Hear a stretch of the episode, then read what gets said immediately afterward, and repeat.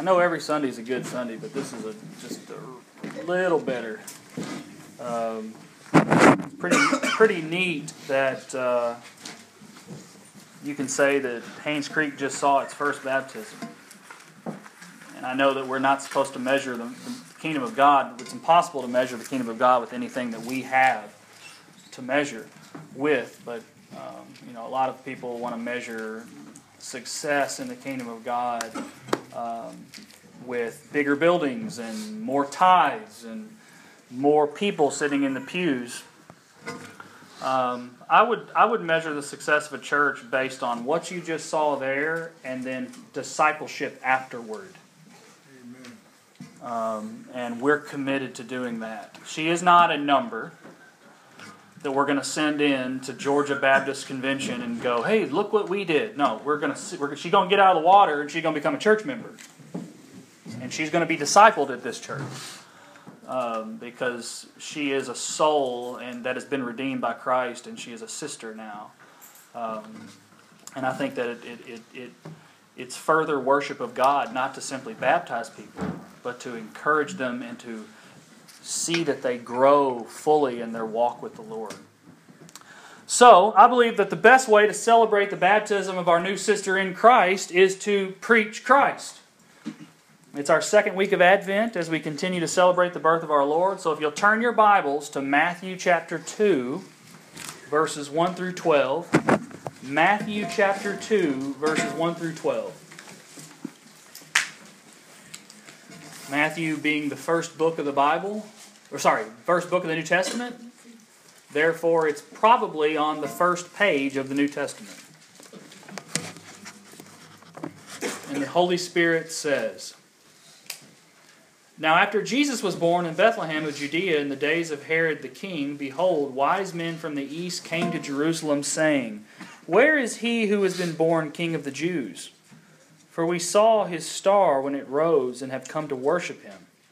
When Herod the king heard this, he was troubled, and all Jerusalem with him. And assembling all the chief priests and scribes of the people, he inquired of them where the Christ was to be born. They told him, In Bethlehem of Judea. For so it is written by the prophet And you, O Bethlehem, in the land of Judah, are by no means least among the rulers of Judah, for from you shall come a ruler who will shepherd my people Israel.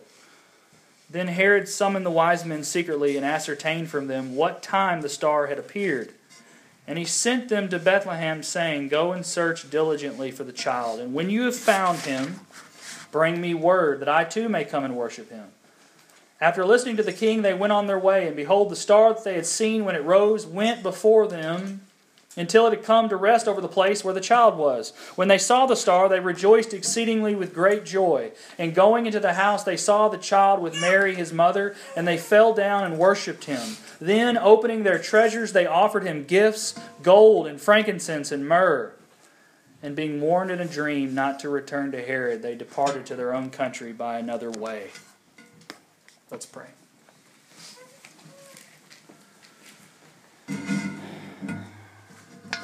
Father, you are the God who raises sinners from the dead. You are the God who can take nothing and make something. And that is exactly what you did in Mary's womb. Father, teach us the meaning of this text. Teach us to emulate the Magi in their giving of gifts, in their worship. Teach us the heart of Christmas, and that is worship. And all these things we ask in your Son's name. Amen. When I was in high school, the state of Kentucky was experiencing what you might call the dark years of UK basketball. Um, no championships, no Final Fours. Pitino was gone. That was back when we liked Pitino. Um, our coach at the time was actually from UGA, Tubby Smith. We'd gotten him after Pitino. He'd won a title his first year, but then again, you know, you know how it goes. Well, he, was, he had Pitino's players, so he never won one after that. And we were, people were fed up with Tubby. You know, it's kind of like Georgia football, I would imagine. Um, then there was this the, my senior year, there was this kid in Kentucky from Mason County named Chris Lofton, and everybody thought he was just going to be the next Rex Chapman or whatever. That name probably doesn't mean anything, but um, they thought this kid was like the next star who was going to basically resurrect Kentucky basketball again from the dark ages. And the blogging sites were hyping him up, and everybody was talking about him. ESPN was coming to his games.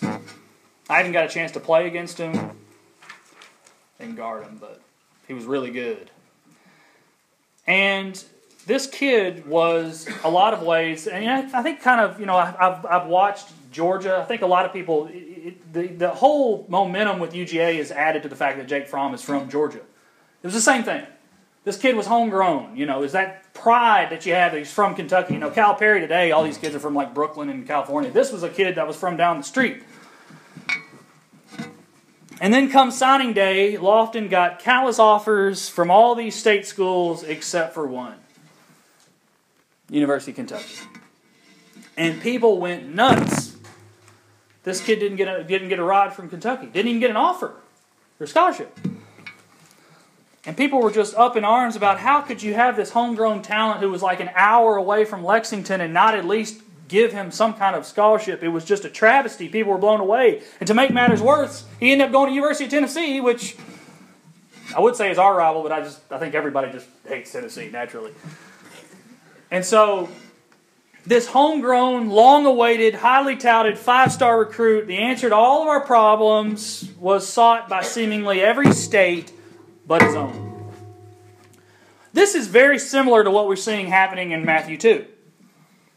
The ancient scriptures prophesied about this child. The prophets foretold where he was to be born, exactly where. The entire nation of Israel is waiting expectantly for him. This child born in Bethlehem is the Jewish Messiah who's going to finally deliver his people. And when the day finally arrives, when he finally comes to earth, Instead of bursting with excitement, the king of the Jews is troubled to hear about it. Jerusalem can't be bothered to even entertain the notion that they want to even go to Bethlehem. And believe it or not, that's actually three Eastern foreigners are the ones, the only ones who show up.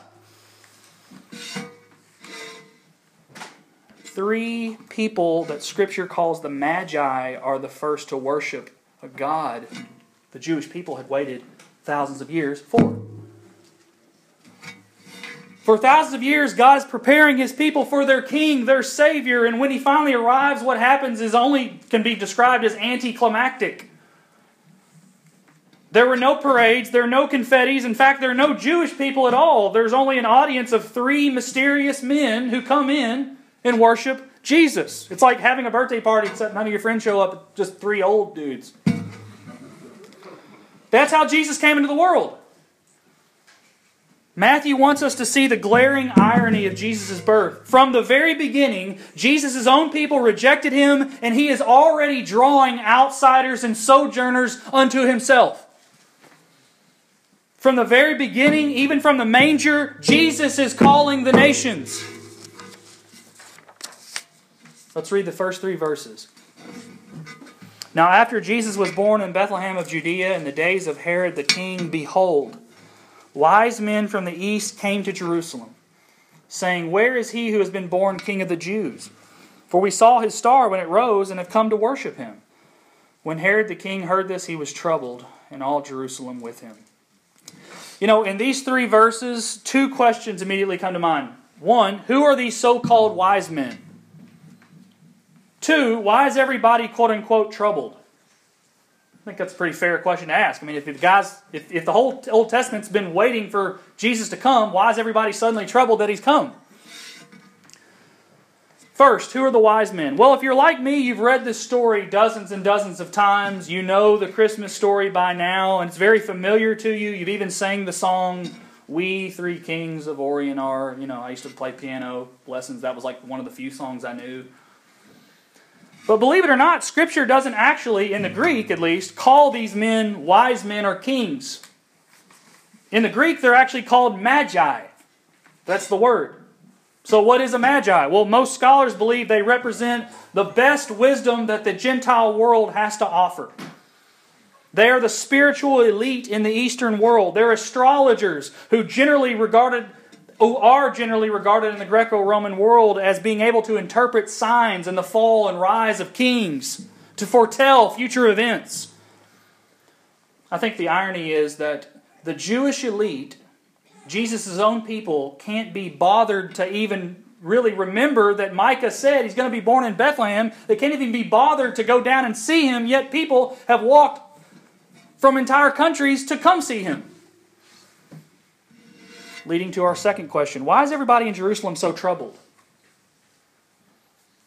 Weren't they expecting him? I mean, weren't they excited? You know? Well, if you notice, in a matter of three verses, Matthew mentions the word king three times. Both Herod and Jesus are kings, but only one is a real king. Herod is actually half Jewish. He's not a full blooded Jew. He's not a real king. He's a usurper. He's actually an Edomite. In 47 BC, Julius Caesar appoints an Edomite governor to sit over Judea. And eventually his son Herod becomes king, and he appoints himself king of the Jews.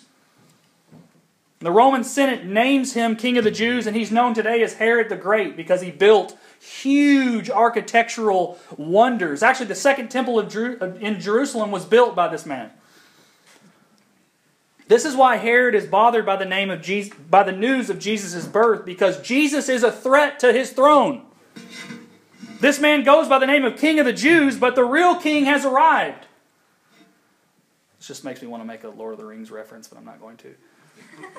The prophets have said that this child will triumph over his enemies and that his throne will be an everlasting kingdom. For every corrupt Jewish leader on the scene, that's bad news. It's like Jerusalem is giving one giant collective gulp, if you will.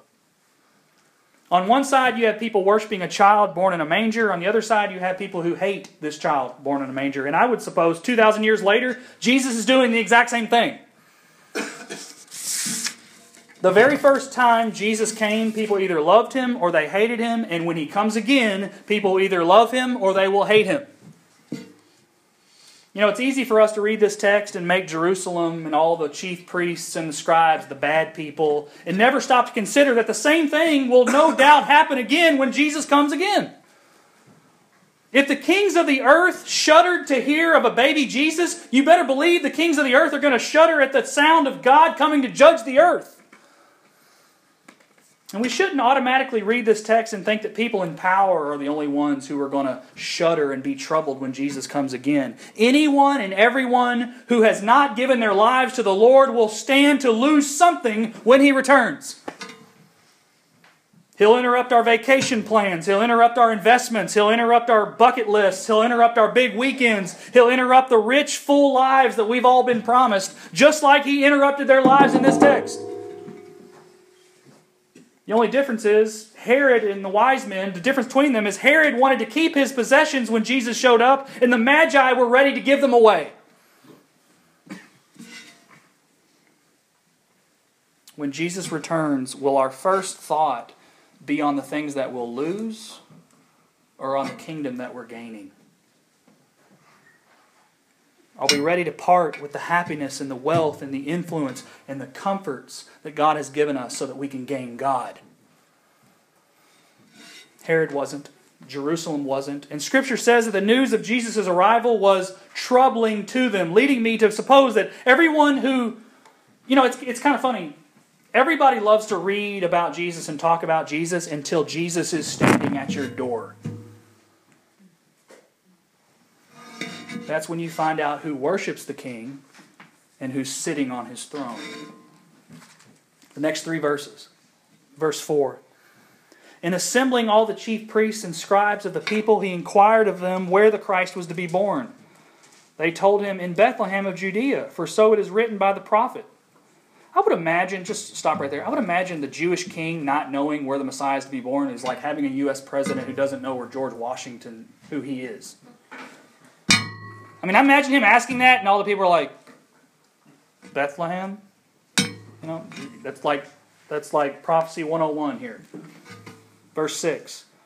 And you, O Bethlehem, in the land of Judah, are by no means least among the rulers of Judah, for you for from you shall come a ruler who will shepherd my people Israel. Matthew is of course quoting Micah 5 verse 2. If Herod had been reading his Old Testament, he would have known that the prophet Micah prophesied about the Lord being born in Bethlehem almost 700 years before his birth. This is the city of David. This is where David was brought up. This is where David was anointed king. Bethlehem is where actually the story of Ruth takes place. It's now the birthplace of David's ancestor, Jesus. Bethlehem is only five to six miles outside of Jerusalem. It's the city of kings. Here's what Herod has to say after he finds that out. Verse 7 Then Herod summoned the wise men secretly and ascertained from them what time the star had appeared. And he sent to them, and he sent them to Bethlehem, saying, Go and search diligently for the child, and when you've found him, bring me word that I too may come and worship him. After listening to the king, they went on their way, and behold, the star that they had seen when it rose went before them until it went over to rest over the place where the child was. When they saw the star, they rejoiced exceedingly with great joy.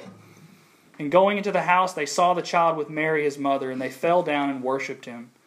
Then, opening their treasures, they offered him gifts gold and frankincense and myrrh. And being warned in a dream not to return to Herod, they departed to their own country by another way. I think the my favorite verse in this passage is verse 10. When they saw the star, they rejoiced exceedingly with great joy. That's just a really super redundant. Like, they rejoiced a lot with a lot of joy, is what it says. Not they rejoiced, not they were joyful. They rejoiced exceedingly with great joy. It's as if Matthew is being redundant for a reason. He wants us to understand they were happy. The Greek word for great is megalon. This is like mega joy here. Can you imagine what these men are feeling in their hearts when they find the Lord of life in that manger? I remember several years ago the royal wedding in England was like a huge event. I'm not going to poll who watched it, but I know a lot of you women did. I was tempted to watch it. In fact, I think I watched a little bit of it.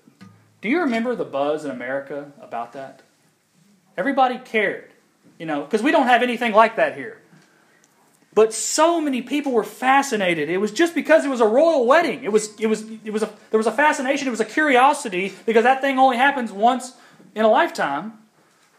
And there was a curiosity and a fascination and excitement about the man who was to become king. It doesn't matter if you're from the Orient, it doesn't matter if you're from Jerusalem, it doesn't matter if you're from England, it doesn't matter if you're from America. Righteous people long for a righteous king to sit on the throne. The excitement that people had about the royal wedding is but a drop in the bucket compared to what these men were waiting to behold when they got there. Except when the Magi get there, there are no trumpets, there are no guards, there are no expensive robes, there is but a barn. And there's a baby in a manger surrounded by animals wrapped in swaddling clothes. And yet, this child possesses more power, authority, and wealth than any earthly king could imagine. John Calvin says this All that the Father had, he deposited with his only begotten Son in order that he might manifest himself in him, and thus by the communication of blessings express the true image of his glory. Meaning, in this baby is the glory of the living God.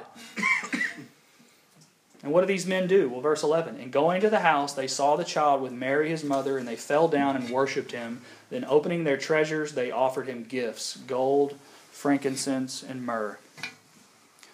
This is undoubtedly the climax of the passage. They fell to their knees, they opened their treasures, they worshiped the infant king. They showed reverence and respect, they gave offerings and sacrifices of praise, and they adored Jesus. This is a fantastic example of what true worship is. I mean, humanly speaking, you can imagine if they walked all these ways, probably across countries, they trying to track down this star, they've got all this gold, and they get there and the kid's in a barn. I mean, if I was a, uh, you know, at least a, I would be checking to make sure it was the right place. I would at least be kind of going, you know, make sure that are you sure this kid is the king? But that's not what they do. What, this, what does the scripture say? They heard of him, they sought him, they worshiped him, they gave everything they had to him. The church that is precisely what Jesus demands for us today. You want to know how to worship the King? Emulate these three mystery men from the East. They heard of him, they sought him, they worshiped him, they gave everything to him. There's just something about three adult men bowing before a baby that is severely humbling. And I believe with all my heart that is exactly the way God wanted it. What God's saying is, you want to come after me, you have to be willing to worship me when it looks completely foolish to the rest of the world. And there are many people today who think it's absolute nonsense that we worship a God who was born in a barn. There are people today who think it's absolutely nonsensical that we believe that child grew up and died a gruesome, barbaric death to save people. But, friends, if you won't bow before the infant Jesus in Matthew 2 lying in a manger, neither will you bow before the warrior king in Revelation 19. If we won't claim baby Jesus as king, neither will we claim him when he's riding a white horse. And that's precisely what Kelly did this morning when she got baptized. She said, I'm willing to look foolish because I'm declaring my faith in a king who became foolish for me. Jerusalem wasn't interested in looking foolish, and this is what Jesus eventually had to say to Jerusalem, Matthew chapter 23. I'll just read it. O Jerusalem, O Jerusalem, the city that kills the prophets and stones those who are sent to it. How often would I have gathered your children together as a hen gathers her brood under her wings, and you were not willing. See, your house is left to you desolate, for I tell you, you will not see me again until you say, Blessed is he who comes in the name of the Lord. You know what I think about when I read the Christmas stories, I think of this. You will either humble yourself before Jesus today, or you will be humbled when he comes again. That's exactly what these magi understood, and that's exactly what Herod did not. You know, in America, I was trying to think about kings because I just don't understand. I'm American. Even if I try to take myself out of my American atmosphere, I, I can't because America is all I've ever known. I try to think about, you know, British people have a king. I don't have a king. And I'll be honest, the American in me doesn't like the thought of having a king, but that's probably just me being American. You see, in America, we don't have kings, we have presidents. We don't have royal weddings, we have sexual assault allegations. We don't bow before our public figures. We mock them and make jokes about them and put them on Saturday Night Live. We don't cry, long live the king. We talk about how much we'd be surprised if they weren't impeached or assassinated by the time they get out. We are a far cry from having a king. I think if anybody needs a little lesson in what it is to bow before a monarch who is righteous, who is holy, someone who we want to lead us, I think if anybody needs a lesson in Kingdom 101, it's Americans. In America, I think it's safe to say we're a far cry from rejoicing exceedingly with great joy at the news of a king. But there's good news and bad news. All these corrupt, pitiful, tyrannical kings. I mean, in a lot of ways, our country, in, in a very real way, our country was birthed from tyranny. I think a lot of ways God is preparing us for the good news that there will one day be a king who will wear a robe of holiness and he will judge the earth in righteousness, and every corrupt leader will bow at his feet. I think the bad news for us is that this king isn't someone we elect. And his kingdom is not a democracy. There is no democracy in heaven. There is no republic in heaven. It is an everlasting monarchy, and the one sitting on the throne came and was born in a manger. He will have no rivals. And in the end, I want to be a wise man. I want to get in there. I want to bow before a king, before my king. I want to lay down my treasures and I want to worship him. In heaven, we will be doing exactly what these wise men are doing in this text forever.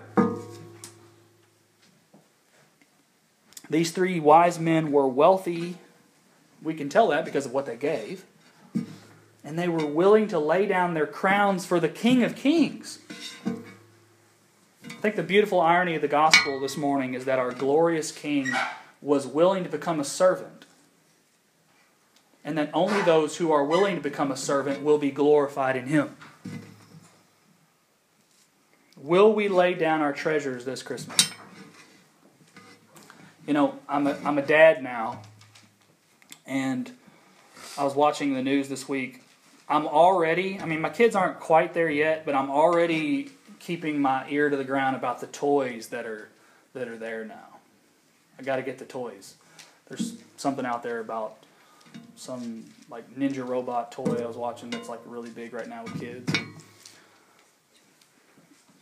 This world is telling me that I need a bigger car, I need a better house, I need better toys.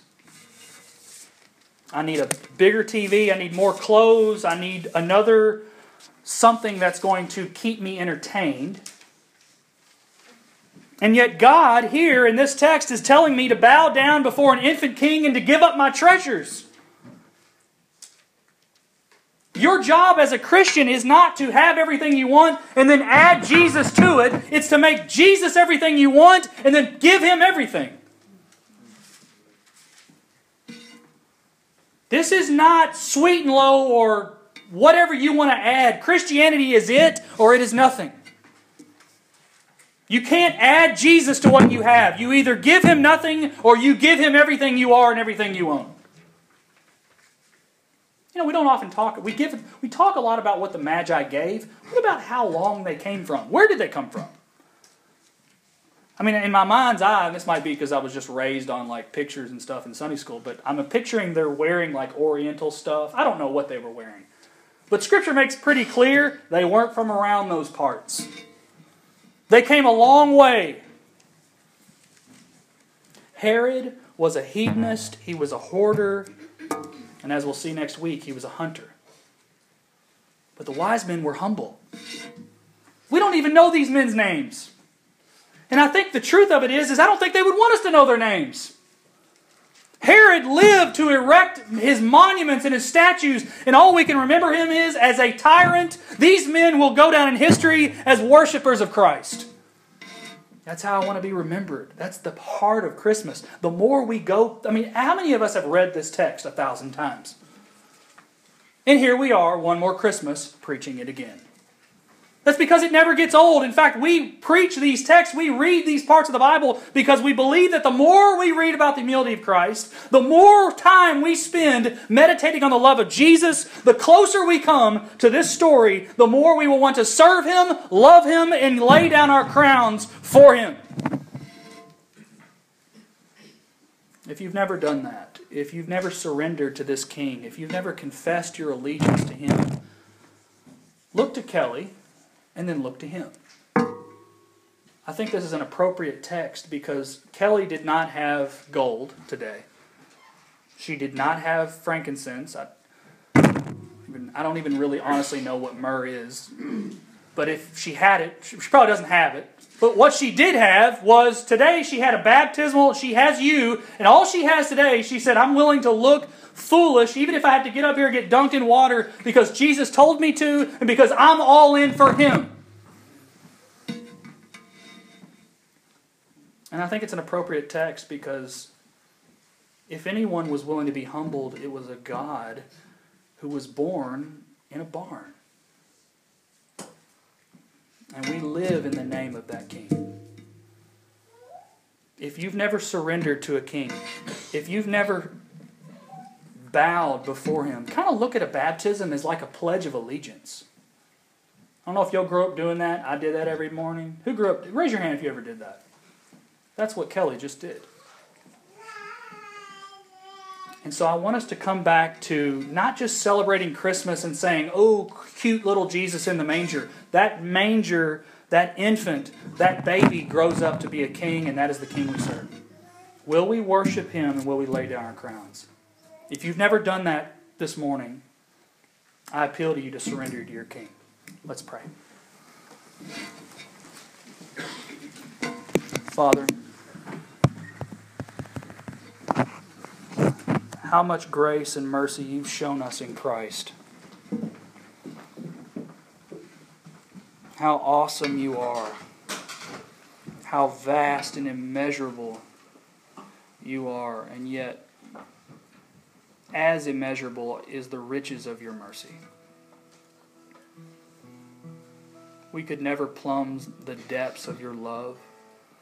But what we can do is we can come to the realization that you took flesh, you walked among us, and the most powerful men on this earth either gave everything for you or they tried to kill you. But we know you're not dead.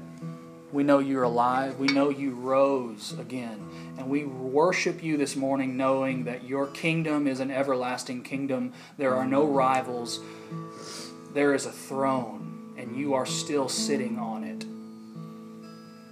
Father, this Christmas, bring us to the, to the reason for the season. And that's worshiping a king who became a baby. And all these things we ask in your son's name. Amen. Sim, sim.